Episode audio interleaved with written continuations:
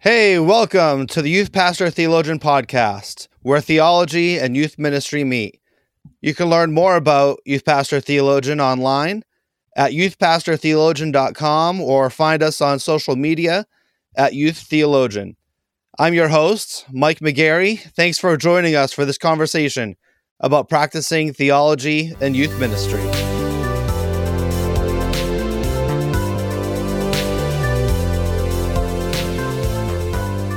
Hey, welcome to the Youth Pastor Theologian Podcast. We're joined today by Dean Inserra.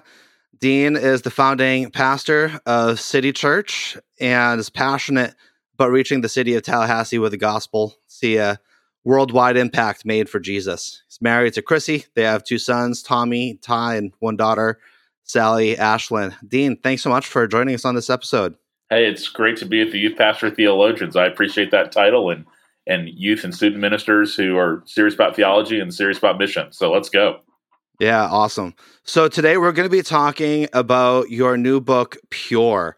And I'm really excited to dig into talking about how do we talk about sexual purity, and uh, especially as at least as of when we're recording this, is still in the midst of Pride Month, and uh, youth pastors need to be uh, comfortable talking about sexuality and their ministries. If you avoid it, um, then you're really just not discipling students well and engaging a lot of the questions and issues that our, our kids are hearing about and wrestling with all the time. So I think this is going to be a really helpful conversation. But before we jump into that, I want to get to know Dean a little bit better. So, Dean, yeah, I know. Let's roll. Let's rock and roll. Y- you and I both uh, kneel at the throne of the goats, Tom. Edward Brady Jr. The uh, greatest uh, athlete in the history of team sports. Amen and amen. And we just lost 90% of our listeners, but I don't care. It's worth the sacrifice. Um, so, uh, w- what do you love so much about Tom Brady? Then we'll talk a little bit about uh, your favorite athlete as a teenager, Tom Brady. Why is he so amazing? Well, I, I love the quarterback position in general. I yep. think that's kind of the the ultimate position in sports is the quarterback. Amen. And I, his uh, just I mean, obviously the skill sets there, but his competitiveness, uh, his preparation, just the you just look at his eyes down in the fourth quarter, you know, with two minutes left, and you're like, they're going to win. you know, like I wish he was still with the Patriots, sadly, but uh, uh-huh. uh, but the Bucs are going to win. But yeah, just the whole package, man. Just the, the leadership, the the competitiveness, the uh, high expectations of those around him. Uh, just mm-hmm. that killer instinct. And again, I said when I say athlete, I don't mean the most athletic ability. He's not he's not fast, you know, none of those kind of things. but but just everything Definitely else. Not you, fast. All they call it makeup. All the makeup you want in someone uh, from a from a just simply secular athletic perspective. You know, he mm-hmm. he is the epitome of those things. So yeah. one more hope maybe one more year 45 years old let's see it yeah, yeah. man well it'll be interesting to see um so yeah one of the things i love about tom is he makes everyone around him better. Oh yeah. And this is why I struggle with basketball um, because it's just such a superstar sport that one guy can carry the entire team. Football's not like that. You can have a great quarterback and have a mediocre team. I'm looking at you, Aaron Rodgers, right? Like you, you got to be a leader. You got to elevate those around you, and I think he does that so so well. Oh yeah, with the Patriots outside of Gronk and a year and a half of Randy Moss, he took very average players and made them great. Mm-hmm. Yeah. yeah. Amen. All right. Hey, so as a teenager, right, thinking back, uh, who was your favorite athlete uh, back in those days and why? What did you admire so much about them? So this is going to be probably a very unpopular answer, but my favorite athlete as a teenager was Reggie Miller. Indiana. Pacers, man. I right. talk about I just right love, after I dog on basketball, huh? Yeah, well, that's what was different then. The game's changed, but has, uh, yeah. if it wasn't for you know Michael Jordan, you know Reggie would have some rings. But uh, mm-hmm. just uh, the rivalry with the Knicks, I loved his shooting ability, uh, his just his swagger. Oh my gosh, I love Reggie Miller. And then another one would be, which is totally opposite Reggie Miller, uh, would be Joe Montana. Uh, my oh, grandpa Joe. loved Joe Montana because they're from the same town. Monongahela. Pennsylvania. So my grandpa had a big influence on me, especially sports wise. So he loved Joe Montana. Uh, when Montana went to the Chiefs, which was very strange after yeah, his 49ers was... career, my grandpa put my brother and I in the car and we drove to the mall to go buy Kansas City Chief hats. Yeah, like immediately. Yep. And I, mm-hmm. I, don't like to choose, but for that little moment I did. So yeah, those would be kind of again two very opposite styles and players in terms of that their demeanor. Yeah. But Reggie Miller and, and Joe Montana were, were my guys. And as a kid, I didn't ask this, but as a kid, it was definitely Larry Bird. Oh, dude! Like before my teenage yeah. years, yeah, yeah. When I was like in elementary school, it was definitely Larry Bird. Yeah. So uh, I, I'm in the Boston area, grew up here, and yeah, it was it was bird time all the time oh, yeah, growing definitely. up. And what people fail to remember is that for uh, so I'm I'm 42, and um, for my entire childhood and teen years, the Patriots were horrible. Like they were they were just bad all the time. So every Patriots fan had a second football team that you also liked, and I adored Joe Montana, and he oh, was yeah. my he was my hero. So um, I know this is an audio podcast, but in my background, I got some Funko Pops over here. I got a, a Tom Brady Funko Pop who has the place of honor on my desk. And my other sports Funko is Joe Montana.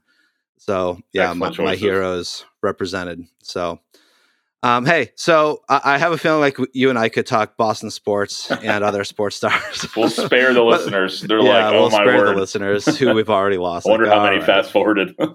yeah, probably a few.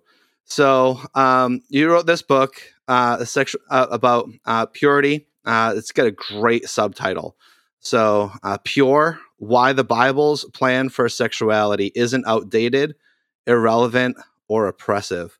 Uh, so where did that where did that title and that subtitle come from and what led you to to write this book yeah well i mean pure i think it's a biblical idea and biblical concept it's not a word that we should be scared of or, or shy away from and then the subtitle really is a response to the reaction of what's happening right now in a lot of sadly christian culture like we yeah. expect secular culture to push back against Christian sexual ethics. I mean, of course, they're, these people aren't believers, right? I mean, it's that simple. Of course, they're not going to receive uh, what the Bible teaches, or they're going to reject God's design. But I'm seeing, sadly, a lot of Christians who are wavering on these things, and a lot of it mm-hmm. dates back to what people refer to as purity culture. Uh, kind of the youth ministry culture of the 90s. We didn't call it yep. purity culture then. It's being called that in retrospect. Uh, but it was really the True Love Waits movement, Josh Harris, I Kiss Dating Goodbye, uh, where you were told to uh, really encouraged and pushed and even pressured uh, to sign a card saying that you would save yourself for your future mate, as was a language they used and uh, that came with uh, oftentimes uh, rings that you could buy, like a purity ring. And the idea was that on your honeymoon, you'd give the ring to your then wife or husband as sort of like "I've been waiting for you" kind of idea. Uh, and uh, so there's a lot of negative that came with that, and, and that looking back. And there's a lot of stigma around it. So what we're seeing now are Christians that don't even like any conversation about that, those ideas. Uh, so I wanted to write a book to say, okay, let's say that everything you claim about purity culture is true, just for the sake of argument. Even though I do mm-hmm. think there were some valuable things from that time. Right. Does that change the fact that God has a clear design in the scriptures for marriage and sexuality? And the answer is doesn't it doesn't change it one inch. you know, yeah. some missteps by well-intended Christians a generation ago uh, does not mean that God's word changes. So I want to help people uh, see that God's design is as clear in the Bible as any other truth you hold to. His design yeah. is as clear as the resurrection. I mean, it's that yeah. clear, you know, right. in, in, the scriptures. And I want uh, to hope that to help uh, people uh, not just regain confidence in it, but be clear and see how it plays out in different elements of our world. So I have chapters on anything from adultery to cohabitation to pornography to homosexuality to hookup culture, kind of all the above of helping us think through these things as Christians. Yeah. Yeah, no, that's really great. So I, I love the way you laid out the book. Uh, section one, talking about that that purity culture. Um, right, chapter one on purity culture and true love waits. Uh, two on purity culture and I kiss dating goodbye. Uh, and then on the the counter swing to it's just sex. Uh, so thinking about kind of where we've been in youth ministry, because this is a, a podcast directed for youth and student ministry workers. Um, so in in the purity culture of of the 90s now i know most youth pastors um, were not in youth group during the 90s um, i know myself and a few other youth ministry dinosaurs like myself are still hanging around in uh, the 40 year old youth pastor. Um, but most weren't around back then. But you they've inherited students whose parents were in youth group in the 90s and I think the way this usually goes is uh, parents who are still in the church want their kids to experience what they experienced as a teenager, right? So, um, kind of some of the trickle down from that 90s purity culture. What was good about that? Um, uh, so I know it's it's really easy to dog on the purity culture and to criticize a lot in there. But what what did it get right? Yeah, well, I think anytime Christians are calling other believers to God's design and to not engage in sexual immorality, I think that's a wonderful thing, right? So I think a lot of the treatment towards purity culture was unfair. We'll get into some of the negative things that have lasting consequences, but the, I, I, really think the the intentions were were pure as well. Uh, you know that, that the people that were behind it really did want to see a generation uh, that was not caving into all the things of a sexual revolution. So you mentioned how the current students in student ministry and youth ministry, how their parents, if they were involved in the church or probably a part of purity culture in the 90s, will go another generation. Their parents were coming out of the 60s and 70s where sex yeah. was everywhere, right? And it was make love, not war. And you know, it was just it was just sex was a just big part of a cultural rebellion. Uh, so, mm-hmm. so the maybe you know, we got to give a little bit of grace here, and we got to make sure we're fair when we look back on eras maybe, and I think likely, a, a lot of those people who became believers during that time didn't want their own children uh, to relive what they lived in the 60s and 70s growing up, where uh, yeah. sex was just everywhere, kind of that free love kind of idea that happened at the time. Yeah. So, so there's usually reasons why things are the way they are. And I think we need to remember that with a little bit of grace. Yeah, that pendulum. So that's that's an interesting pendulum swing. So the '60s and '70s, like free love, hippie generation, right? Yeah. And then in the '80s, I mean, I'm thinking about. Um, so I'm the youngest of four. Thinking about my older siblings, it's like you just don't talk about sex. Um, it's just not a conversation when they were growing up in the '80s. And then in the '90s, it was just you could talk about sex, but only if you're talking about not having it and about why it's evil and wrong and disgusting. Um, so it's just it's interesting that pendulum swing. Um, where do you see that pendulum swinging currently? My biggest fear right now is that a generation is just shrinking back when it comes to God's design and is uh, simply either ignoring it or rejecting it altogether, or maybe putting yeah. on putting on what I call what abouts onto it. They're trying to get yeah. caveats and disclaimers in different situations uh, so I think that the, the, lasting results of the True Love Waits movement kind of created two different things. Uh, one, well, one, another positive is that like it had us as teenagers having to talk about sex, which was a good thing, right? right? Yeah. Uh, so yeah. if it's done appropriately, it's a good thing, right? So, uh, so then from there, I, I think we've seen kind of two different sides take place. Uh, one is it created some Pharisees you know, some people that really thought that since the, this mindset was that because all the True Love Waits push was all in the context of your future spouse. That was like the whole motivation. Like, you don't want to be the one on your honeymoon who's had sex before and your spouse has yeah. waited, and you don't want to be yeah. the one that ruins it. And, and that's just not yeah. the gospel, right? That's not how we understand Christianity. Uh, so people started thinking that they deserved a spouse who had remained completely, perfectly sexually pure if they had done that. I mean, where do yeah. we find that in the scriptures, right? That kind of mindset. This like, uh, so I knew mm-hmm. somebody in college who was dating a really great guy who loved Jesus. She loved Jesus. They had a healthy relationship. That's probably going to move towards engagement eventually. And they had a conversation where it's kind of like, hey, we've been dating for a while. And they just kind of want to talk about, hey, here's my past. Here's some things you need to know. And he just confided to her that when he was 16, uh, he was, you know, dated a girl for a little while, and they had wound up sleeping together a couple times, you know, back in high school, uh, and uh, like at spring break or something like that. And she broke up with him because she it's her business. They're not married. You don't have to stay together when you're dating, obviously. But yeah. the principles is there. She broke up with him because she had waited. Was he used True Love yeah. Waits language? She had waited. Yeah.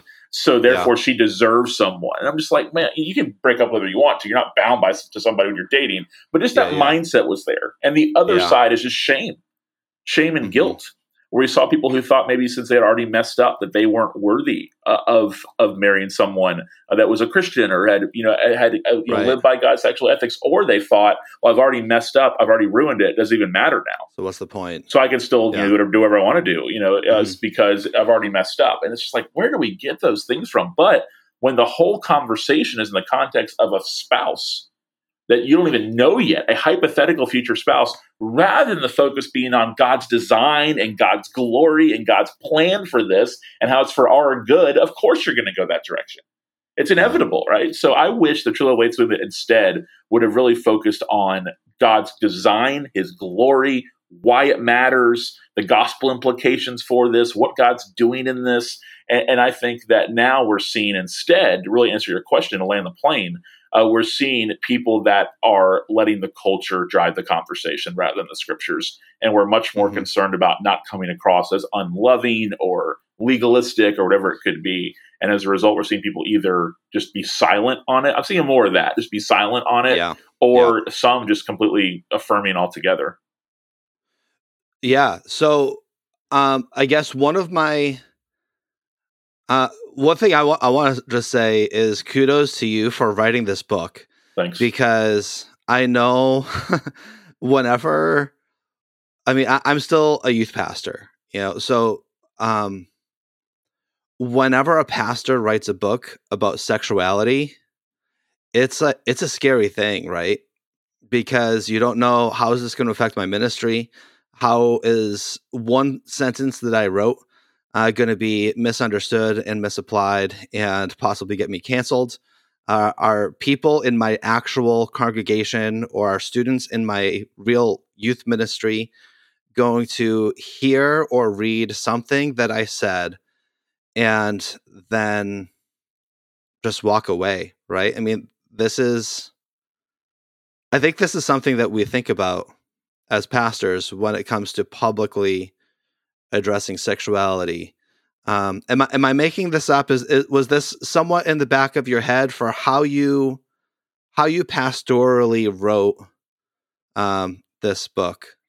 Yeah, I, I made a joke with some friends as I was writing it. I said, "Well, I'm going to find out who my friends are," you know, kind of thing. But yeah, you know, but yeah. no, but it's it, I, I honestly, and this is not some kind of like. Please don't take this as some kind of false bravado or something like that. But I, am just not. I'm not worried about it.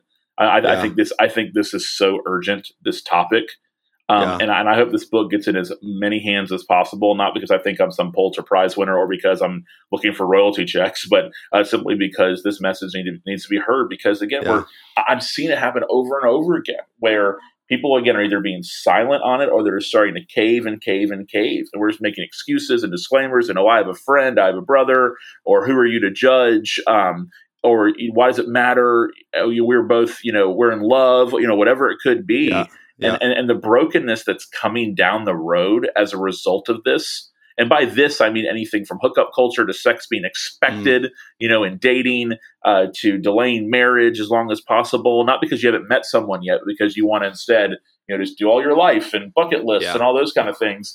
Uh, I, I, the brokenness is coming down the road because the church is going to be prepared for. Because if we're going to be faithful uh, to really gospel mission, uh, we're going to have to be ready to receive people who are, are casualties uh, of of the sexual revolution. So we just had to talk about this. And yeah, I, I know it's going to make me a little unpopular. I mean, I have a chapter in the book on on homosexuality. You know, I have um, a chapter in the book on on singleness, and so so I mean, there's going to be certain things that probably you know maybe push people's buttons a little bit, but but I'm willing to do that for us to actually honestly talk about it. I didn't need to write a book on sexuality. It was going to kind of tiptoe around the issues. You know, we got to go direct yeah. and do it. So yeah, so I, I would encourage the youth pastors out to listen to this. Like, we have to talk about this, and not just like some special once a year Valentine's Day series. I mean, like it has to be part of the oh, regular yeah. conversation, yep. and that's great too. But like Valentine's but, Day or pre prom.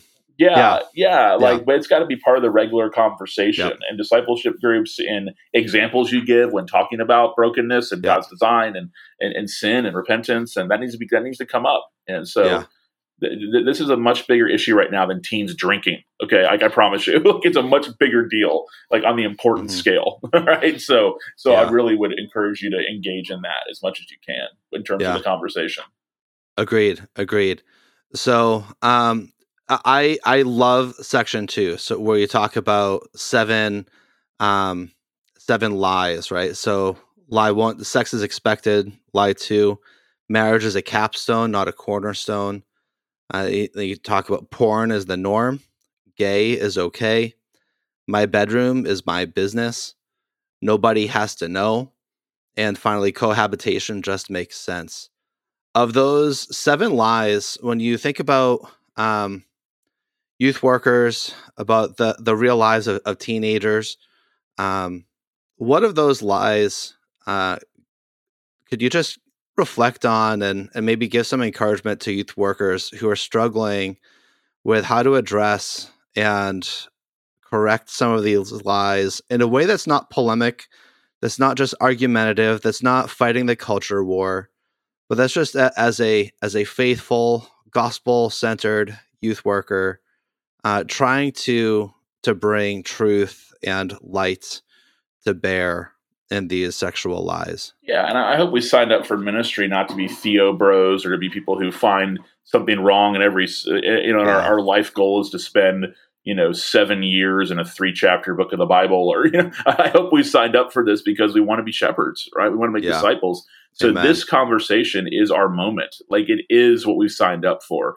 uh, so yeah. the lies that come to mind immediately based on student ministry youth ministry would be the porn's the norm or they have iPhones now. It used to be you had yep. to go, you had to have an older brother who had something, or maybe your dad secretly had something you found, you didn't know you found, or you'd have to go into 7 Eleven and or, or, to a gas station and, and ask for, you know, and you had to be old enough to get the magazine, all those kind of things. Now you just have your phone.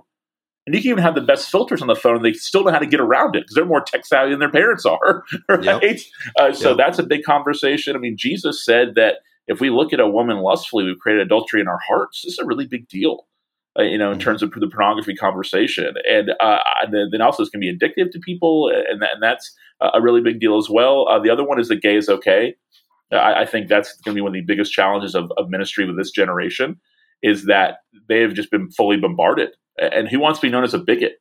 You know, no yeah. one wants to be known. I don't be known yeah. as a bigot, but they're told like nonstop. I mean, my son's school they have pride celebrations right? I mean, like like full celebrations, and they had a they had a like Pride Spirit Week, you know, where you yep. dressed up every day, but in a certain way, like to celebrate it, and like they had like wear your favorite this day in honor of Pride. So he came home, he's like, "What in the world do I do?" I said, "You don't participate." You know, I said, yeah. I said, you're still going to be people's friends, and but you're not going to just don't participate. And he got that, and that was helpful. And our student minister, youth pastor, got involved and decided yeah. to do a sermon series at that exact same time about holding the line, what that looks like, uh, and then uh, that, that's a big one. And I think also that no one's going to find out. You know, no one's going to know uh, some mm-hmm. of our mm-hmm. secret sexual sins. You know, that can be linked to pornography as well. Uh, but like if yeah. you and your girlfriend, you and your boyfriend, you know, are just are, are, you know doing these things, no one has to know about it. Uh, but just that goes back to the theological conversation of the fact that God knows, right? And does that matter to you? Like, what, what's the old uh, Tozer line? The most important thing about you is what comes to your mind when you think about God. You mm-hmm. know, so, so, our doctrine of God is the issue when we go, oh, no one's going to know. You know, rather than being more concerned yeah. that God already does, and He does see and He does know. So, so, yeah. uh, so I even think those conversations about God's sovereignty and His omnipresence, and that, that all those things are important and actually are part of this conversation uh, theologically. Yeah. Because again, our theology want to have feet to it, right? We want to be able to be worked out. Uh, so these right. are ways that happens. But I think those are the things that to be talking about. But the biggest thing I'm concerned about, and um, I know this sounds so like stereotypical evangelical conservative here, but like the thing the thing I'm the most concerned about right now is the gay is okay conversation. I mean, I just yeah. see a generation just bailing on that completely. Uh, out of just cultural pressure, out of just emotions, uh, yeah. out of just relationships, and I understand that how that's complicated, right? I, I get that. Uh, it's like it's my friend, it's my brother, it's my I, okay. I, I'm not trying to make it like this easy kind of idea, but I think this we're going to start seeing in America for maybe the first time corporately what it looks like when Jesus said, If you love your family more than me, you can't be my disciple. You know, if you don't pick up your oh, cross oh, okay. and follow me, yeah. I, I, think we're going to start seeing that. Uh, really, yeah. again, we, we, we know that verse, but a lot yeah. of us in the United States have never had to really live that verse. All right, and, tell, and, tell, me tell me more about that. Yeah, yeah. Well, how most people uh, that I see that I'm talking about believers here. Okay, I'm talking about like believers that have started to abandon uh, when it comes to what the scriptures say about homosexuality. It's linked to relationship and it's okay. often why I have a friend or I have a sibling or you know we'll see parents that have a have an adult son or daughter who has come out whatever you want to call it and mm-hmm. as a result of that they were kind of like outraged at first and then went oh no I don't want to lose my son I got to affirm I got to bless it you know th- those type of ideas and and rather than I mean again I know it's easier said than done but that's why Jesus said, if you don't pick up your cross and follow me, you can't be my disciple. And I think a lot of times as Americans, we've had to really face that, you know, like, like kind of like kind of suburban, comfortable Christian life uh, where your faith being challenged just means like you're 17 and they tempt you to drink at the party. I mean, that's kind of like what it looks like to have your faith challenged often. Uh, yeah. But now it's going to mean having to actually choose. Like, are we willing to choose God over even someone like our own family member? And then we have brothers and sisters around the world that have had to make that decision many times, not about sexuality, but just about the faith in general. Uh, yeah. You know, but but I think we're going to have to see that start to happen. But youth pastors, pastors have to be ready to disciple not just students but parents through those kind of yeah. conversations. And there's yeah. a, there's an all out war, and I'm not trying to use culture war language. I mean like spiritual war. Yeah, you know, on the hearts and minds of this generation to abandon what God has so clearly given us. I mean, let's be honest, man. Like the Bible calls it an abomination, right? There's no nuance there, right? In Romans chapter one, Paul could have given any example he wanted, right on the inspiration of the Holy Spirit, about what rebellion against God looks like. So he's making the case that we're all guilty, right? That we're all rebelling against the Creator. Could have given any example he wanted. And what does he say? Men had relationships with men, and women had relationships with women. Like it's an on, it's an onslaught against the creative order. So so again, that doesn't mean we throw stones at people. It just means we're clear and we're compassionate. Like we we we really do, and that's going to be hard because you're automatically declared someone who isn't compassionate just on having the view that you have. Uh, right. So we got to help yeah. people think through. Hey, look, this is we're not the first Christians to have to wrestle with a big issue, and this is what, what it's going to be for us. But what we can't wrestle with is the fact that God's clear on this. There's nothing mm-hmm. to wrestle with there. What we need to wrestle with is now how this plays out into our ministry, to our conversations, our relationships, and our lives. Yeah. Yeah, that's a really costly conversation. Yeah. Um, oh, yeah. And it's an important one that we need to have. Um, but I mean, uh, I just know as a youth pastor, I mean, I've been equated as a slave trader. Um, that uh, I'm the same thing as a slave trader, uh, according to some students who have had conversations with about um, LGBTQ issues and yeah. for not being affirming um, that gender identity, sexual identity um, is the new civil rights movement, right? Um, and so that means that those who are not affirming are the same complicit guilt as the slave traders yeah. with the chattel slavery. And, and I mean, I, have flat up had students tell me this and then never respond, never respond to my text messages and leave the ministry after that. Um, this these are students who, yeah. and these are students who have been baptized. I mean, these are kids sure. who've who've made professions of faith, and it's really difficult and it's really complicated. Um, so it, it's a heavy, um, it's a heavy conversation that that gnaws at your heart and at your soul as a pastor because you really do care for these kids. Oh yeah. But because you care for them, you you you speak the truth uh, with love, um, but you cannot compromise on what God's word says. So and that's yeah, why it, I think it will it big, will be costly. Yeah, and that's why I think a big picture biblical theology holistic approach to the conversation needs to happen. Yeah. And we're like, we're seeing how God's design is part of the big story of the scriptures.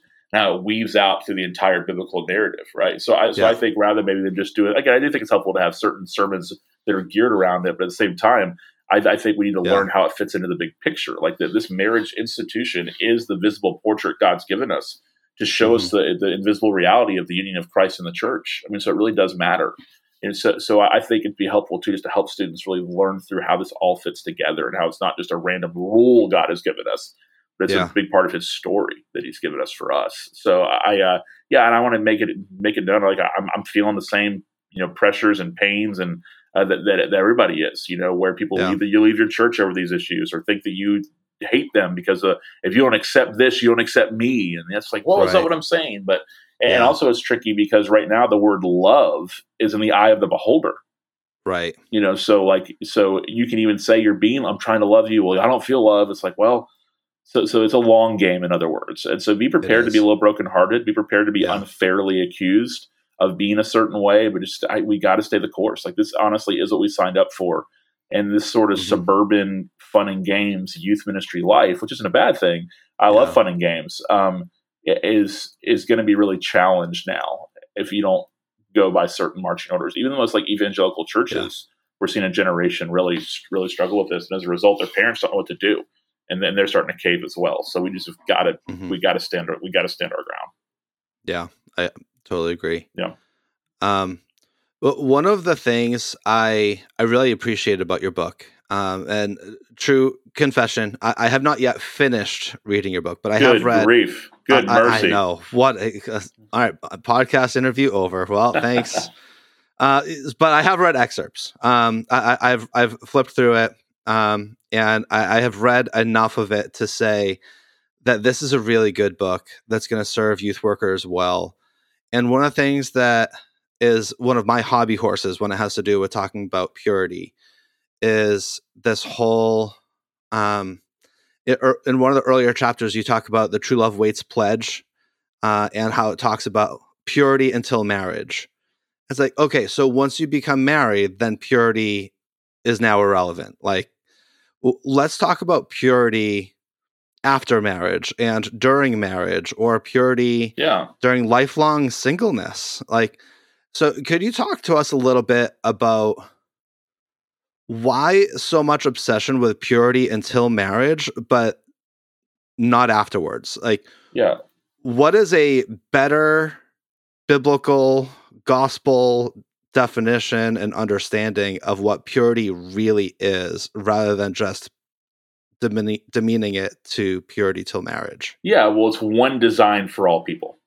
Yeah. Okay, so God's design for me as a heterosexual married man is the exact same it is for a heterosexual single ma- single man, a same sex attracted struggles single man, uh, as as it is a fifteen year old. Yeah, mm-hmm. and, and that is that God has designed sex to be in the context of marriage and he defines marriage to be between a man and a woman till death do them part, a husband and a wife. This one flesh union was part of the creation narrative. Now, the one flesh union is more than sex, but it's definitely not less than that. And yeah. that and then that union is the storyline of the whole scriptures. Like that one flesh union is what marriage is supposed to be based on. Uh, so that means for me, like the same exact purity uh, calls from the scriptures that I w- that I w- was hearing when I was 16 years old sit in a high school gym at our True Love Waits rally, you know, my mind, we might not have liked how it went down, is the exact same purity standard I have as a 41 year old man who's married today. Like that hasn't mm-hmm. changed mm-hmm. at all. So I think either we right. take it for granted or we uh, just almost think that marriage is like the end game, like the finish line. Yeah. Uh, when really marriage is, is what you build your life from. So, so I yeah. think that we need to make sure that that we're just as clear about the temptations and about God's design. Again, it's the exact same design for all people. So the standard for me is no different than the standard for a homosexual woman, you know, who has a partner right now. And that same standard is that's not God's design for her. You know, God's design for her is marriage, and marriage is for her. She's going to be married to be to a to a man as her husband, and any sexual impurity. The Bible tells us to flee sexual immorality. That's a call to all people. Like flee it. And, and right before that, he tells the Corinthians uh, when he calls them out about their sleeping with prostitutes, he doesn't give them a lecture about why prostitution is wrong. Instead, he says, Don't you know that when you lie with her, you become one flesh with her? Like I said, you're taking God's design in a place where he never designed it to be. You're doing permanent things with temporary people.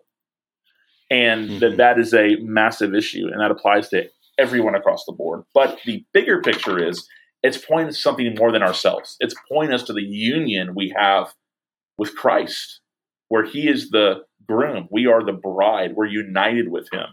And that's why these things aren't about rules. It really is about Christ and about God's glory yeah. and about the gospel. Yeah. Amen. That's so good.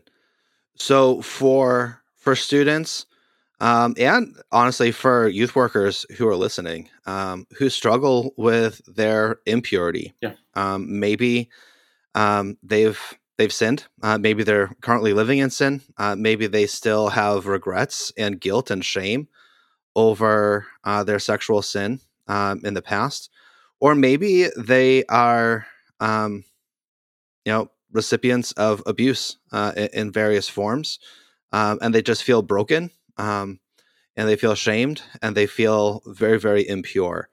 Uh, what what does the gospel have to say to them?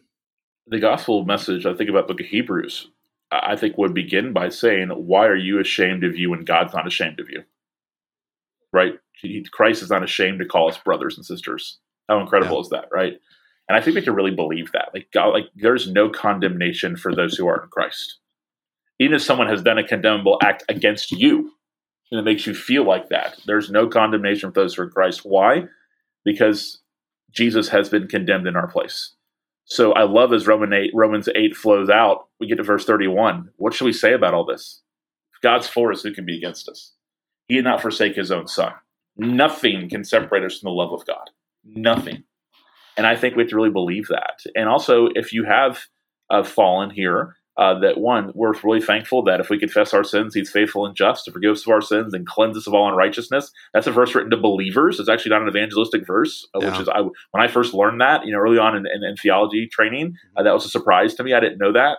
Uh, so that was a great thing to hear and understand. Yet, of course, it applies to believers too. If they confess their sins and yeah, trust in yeah. Christ, or unbelievers, He's going to save them. Uh, but that is, is a great truth for us to know. Uh, and now I think we're to recover and pursue God's design. So now, like, live your life going after it, like chasing it and, and being involved in it, being a part of it, and actually doing things as if God intended, as God intended them to be. So, yes, there's the repentance element. Yes, there's the confession. There's the receiving grace. At the same time, now go recover and pursue. And, and God has his design still for you. Yeah, that's a good word.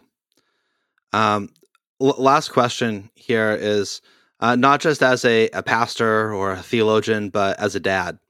Um, how has this book helped you uh, rethink the way you talk about sexuality with your own kids um, and with um, your kids' friends, with the students in your in your church? Um, how, how, has this helped you as a dad better articulate uh, sexuality and and purity? Well, one, I think it's just going to sound really simple, but, but they need to talk about it. Yeah. I mean, I, I tell parents, if you think you, if you're wondering if I should talk about it yet, you're probably too late. Not, it might say too late. I don't mean that like you've run out of time. Yeah. I mean, like it's as in it's past due. Is yeah. what I mean by that. Uh, so I think we even have to have those conversations age appropriately earlier, mm-hmm. uh, because the conversation and the culture is happening earlier. Yeah. So I think that that, that needs to be taking place. And then I also want my kids to understand that uh, the things that the world is telling them is normal actually aren't in God's eyes. Mm-hmm and so we're we're very clear about those kind of things. Like you're supposed to not think that's okay. You're supposed yeah. to think that's different. You're like, and so I, that's that's where I, and one of my kids is about about to be 16 in a month.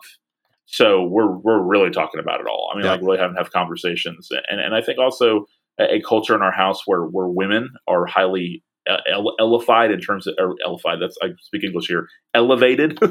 I made up a word in terms of dignity yeah. Uh, so so in our house, like how my boys treat their mother, how they treat their sister is a really big deal. Yeah. And I want them to be seen like the need to respect women and, and, and to to learn that now. If you ask my boys what's the number one rule in our house, they'll tell you I have to respect my mom. Yep.